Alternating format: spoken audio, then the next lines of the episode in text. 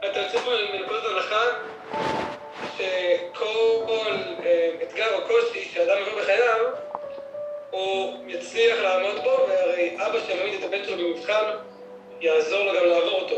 ואני חושב שלא חסרים אה, אירועים, גם בעולם היהודי, אבל גם בכלל בעולם, שאפשר לראות לאנשים שנמדו, היה להם מבחן והם לא הצליחו לעמוד בו. והרי מן הסתם, הקדוש ברוך הוא מראש נתן להם את האמצעים, אתה עצמך אמרת, שהנשמה מקבלת את הכלים שהיא צריכה הלאה. אז איך זה הגיוני שיציידו את הנשמה עם כלים שלא מספיקים לאתגר שאחרי זה העולם מביא עליה? אז בכדי לדעת אם כל אחד, אה, מי מצליח ומי לא מצליח, צריכים לדעת מה המשימה. ואין לנו את הידע הזה. זאת אומרת, אתה יכול, למשל, אתה רואה שמישהו מנסה לעשות משהו ולא מצליח. אה, אז הוא לא הצליח. אבל אולי המשימה הייתה לראות איך הוא מגיב לכישלון. וזה המשימה.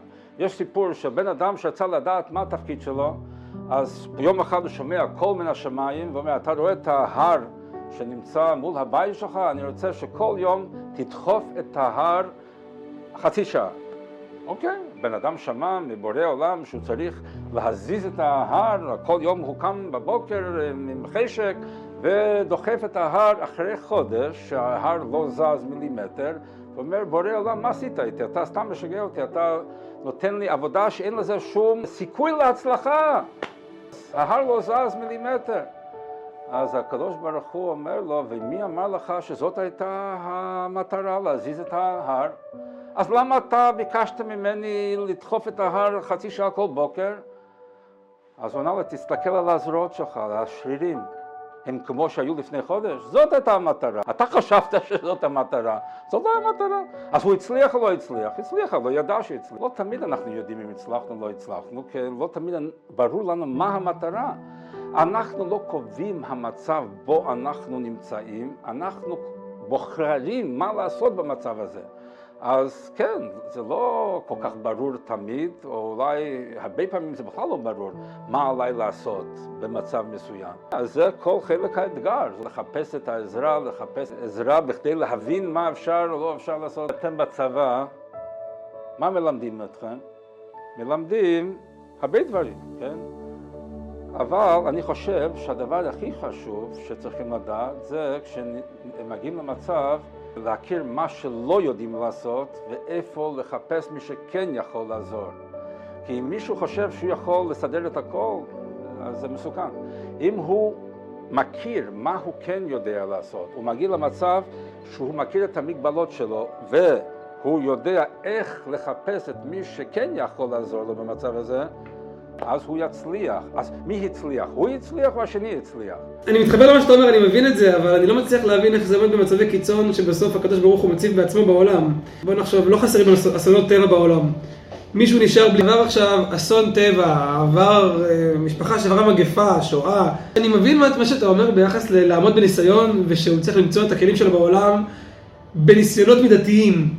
מישהו עכשיו נושל מנכסיו, מישהו עומד מול מחלה, אבל יש דברים שברור שאין בהם, אדם לא גדל מהם, הבן לא לומד מזה כלום, אף אדם לא לומד כלום מזה שכל משפחתו נספתה בשואה או נשרפה באיזה הר געש שניצת או באיזה צונאמי טבעה, זה לא... יש דברים שאני לא מצליח להבין איך שיח של, של למידה והתגברות בכלל רלוונטי אליהם. אדם, אדם שעבר כזה מצב, אתה תספר לו את זה והוא יצחק כאילו, זה לא, זה, זה, זה לא ידבר אליו. אוקיי, okay, אז אני אגיד לך משהו. אני מסכים איתך שמי שעובר מצב כזה, אסור להגיד לו שזה לטובתו. היחידי בעולם שמותר וחייב להגיד לו שזה לטובתו, זה כשמישהו סובל משהו, הוא צריך להגיד לעצמו איפה פה טובה בשבילי. להצדיק את הדין על מישהו אחר זה לא הגישה. אתה מדבר על השואה למשל, יש כאלה ששרדו מהשואה וזרקו את השם להשפעה, לא מאמינים יותר. ויש כאלה ששרדו מהשואה יותר חזקים ממה שהיו קודם. אני מסתכל עליהם, אני לא יכול להבין, אוקיי? אני לא יכול, אני לא מתאר לעצמי שאני, אם הייתי עובר מצב כזה, הייתי באמת uh, מחזיק מעמד. אבל כשאתה רואה אותם, אתה רואה פה מישהו עם כוח, כן? יש פה מישהי פה בקהילה שלנו, שבעלה, צעירה, בעלה פתאום בן רגע מת.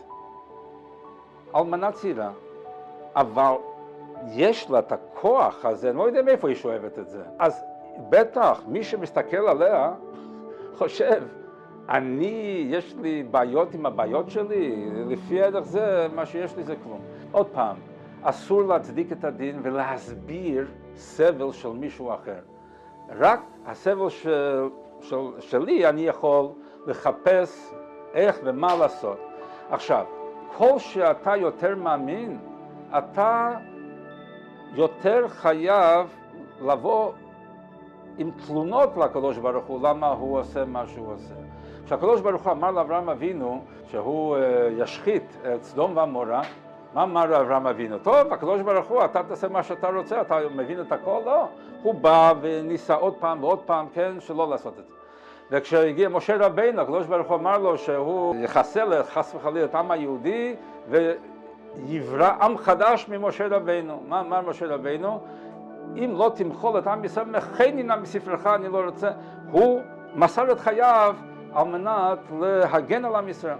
למה הוא לא אומר, טוב, הקדוש ברוך הוא, אני מאמין בך, אתה בסדר, תעשה מה שאתה רוצה? לא. כי מי שלא מאמין, אין לו נגד מי להתלונן בכלל. בוא נגיד ככה. אבל יהודי שמאמין בקדוש ברוך הוא, יכול לבוא בתלונות וחייב לבוא בתלונות. הוא לא, יכ... הוא לא צריך לשבת בשקט ואמר, טוב, הכל בסדר. רציתי לשאול מקודם, הרי איך זה אפשרי שאני את הסבל שלי אחווה, אחווה בצורה של כאב של אחרים, כמו לדוגמה השואה? איך זה הגיוני שהאתגר שאני צריך לעבור יגיע על חשבון אחרים וקפץ לי לראש איוב ואז אם כבר אתה אומר, אם כבר אתה מדבר על אה, להתלונן על הסבל, איוב זה כאילו סיפור ש... סותר את זה מרגיש לי קצת, לא יודע. סליחה אם הבנת את זה מדבריי, אני לא חושב, זה לא נכון שמישהו סובל על מנת שמישהו אחר יהיה לו איזה תועלת מזה. לא, זה לא מה שאני אמרתי. מה שרציתי להגיד עם האלמנה זה שלא בגלל זה זה קורה, אני אומר סתם, זאת אומרת, מסתכלים עליה, על הכוח שיש, יש לי חבר שלפני שבוע נאבד לו אה, בן שהיה בקומה כמה שנים, כן, אה, חודש אחרי שאחותו מתה בסרפסייד בבניין הזה, כן, אז אני התקשרתי אליו ואמרתי, תשמע, אני לא יודע מה, מה להגיד לך, אני רק רציתי להתקשר אליך ולהגיד לך שאין לי מה להגיד, ורק לתת לך חיבוק, אין לי מילים, אין, אין לי. אבל אם אני לא מתקשר, אתה לא יודע מה אני חושב, אני רק מתקשר להגיד לך שאין לי מה לומר, זה, זה אין לי מילים. אני לא מסכים שיהיה סבל בעולם, כן? אוקיי, זה לא, אני לא מצדיק את זה. אמרת את המשל מקודם עם היהודי שדוחף הר, היה פילוסוף צרפתי במאה ה-20, יש לו ספר על מיתוס סיזיפוס, מיתולוגיה היוונית הוא היה, אה, אני חושב חצי אדם חצי אל, אני לא בטוח, והוא הביא המון דברים מהאלים לבני האדם, הוא הביא לבני, לבני האדם את האש, והוא קיבל כל פעם עונשים וברח, והעונש, הגזרה האחרונה שהוא קיבל מהאלים הייתה לגלגל אבן במעלה הר, רק כדי, רק שהיא תגיע למעלה והיא תיפול שוב. וככה לעולמי עד. הספר נגמר בשורה One must imagine Sisyphus happy. אמ, זה הזכיר את הסיפור שלך פשוט. שלמרות שהיהודי גלגל את האבן בלי בהכרח לדעת למה, הוא מצא בעצם הפעולה עצמה את המשמעות והרווח. סתם, מצאתי חיבור ביני ובינך שלא חשבתי. תודה, תודה, אני, אני uh, אחפש את זה. העניין זה ככה, רציתי רק לסיים עם סיפור של דודי זקני, רב מנדל פוטפס, שהוא ישב כמה שנים בסיביר, כי תפסו אותו, היה מבריח יהודים עם דרכונים פולנים מזויפים, ותפסו אותו ושלחו אותו לסיביר. ושם אה, היו הרבה אה, אסירים פוליטיים בעיקר, וכולם היו ככה מדוכאים, וראו שהוא תמיד בשמחה. לא הבינו איך הוא יכול להיות בשמחה. אז שאלו אותו, בטח לפני שנכנסת לפה לא היית כלום, לא היה לך כלום, ואתה פשוט מבסוט שיש לך אה, מיטה לישון ואוכל לאכול. אז הוא אומר, לא, דווקא הייתי, היה לי עסק אה, טוב, היה לי הרבה לפני שנכנסתי לכאן, אז איך זה שאתה כל היום שמח ואתה לא מדוכא ואתה לא עצב? כלומר, אתם, למה אתם כל כך בדיכאון? כי לכל אחד היו לו תוכניות אה, שפה אי אפשר לממש אותן. אה, אתה רוצה להיות פרופסור, ואתה רוצה להקים משפחה, ואתה רוצה להיות אה, ביזנסמן, ואתה רוצה להיות כל אחד, ואי אפשר פה שום דבר. אז מובן למה אתם בדיכאון. אבל משימת החיים שלי פה ממשיך. מה משימת החיים שלי? לעבוד את השם. אם הקדוש ברוך הוא שם אותי פה, אז אני עובד אותו פה. זאת אומרת, אין לי מטרה שלי, כן, שפה אי אפשר לקיים את זה. אני פה בשליחותו של הקדוש ברוך הוא, ואם הוא שלח אותי לכאן, יש לי מה לעשות כאן. ואנחנו רואים אותו דבר עם יוסף הצדיק. יוסף הצדיק היה שם בסוהר במצרים, של פוטיפרה, וכן, תפסו אותו על לא דבר, כן, אחים אה, מכרו אותו, ושם במצרים האשימו אותו, ותפסו אותו, ושמו אותו, והוא שם נמצא עם אה, עוד כמה אסירים. אז לא היה בדיכאון, הוא קם בבוקר וחשב, מה אני יכול לעשות? אה, יש פה שני בני אדם שיש להם פרצוף שמשהו לא בסדר.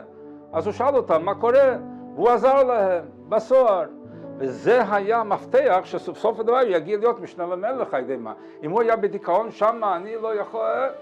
לא, הוא... ומה קרה עוד דבר? בסופו של דבר כשיעקב אבינו הלך לעולמו, אז האחים חשבו עכשיו בא חשבונית, יוסף, משנה למלך, כבר יסדר אותנו, באו ככה אה, לבקש מחילה, סליחה, מה עשה יוסף הצדיק? הוא לא מחל להם, הוא לא סלח להם, הוא אמר להם מי אתם בכלל? אתם לא רלוונטיים, הקדוש ברוך הוא שלח אותי לכאן. אתם בחרתם להיות האלה, האמצעים שעל ידכם מכרו אותי והביאו אותי, בעיה שלכם עם המצפון שלכם. אתם לא השפעתם שום דבר. זאת אומרת, אם זה לא יהיו אתם, מישהו אחר היה עושה את זה. אתם לא רלוונטיים בכלל. אם מישהו יש לו מטרה, אני צריך להיות ככה, אני צריך, אני, אני, זה, זה אמביציה של השמש. אני רוצה, אני רוצה.